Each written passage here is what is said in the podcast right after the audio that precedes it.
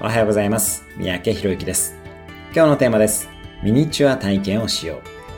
あなたのやりたいことの中で最も達成が難しそうだったり、躊躇してしまうことは何でしょうか？何か大きなことでやりたいことがあるときは、まずはミニチュア体験をして、初めの一歩を踏み出しましょう。例えば、別荘を持ちたいと思ったら、理想の別荘を見学に行くとか、Airbnb で理想の別荘に泊まってみるなどをしてみます。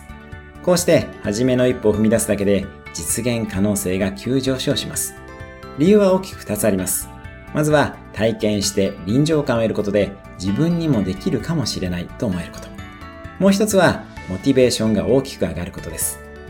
物理の世界には、感性の法則というものがあります。動き始めた物体はそのまま動き続けるのです。まずは、初めの一歩を踏み出しましょう。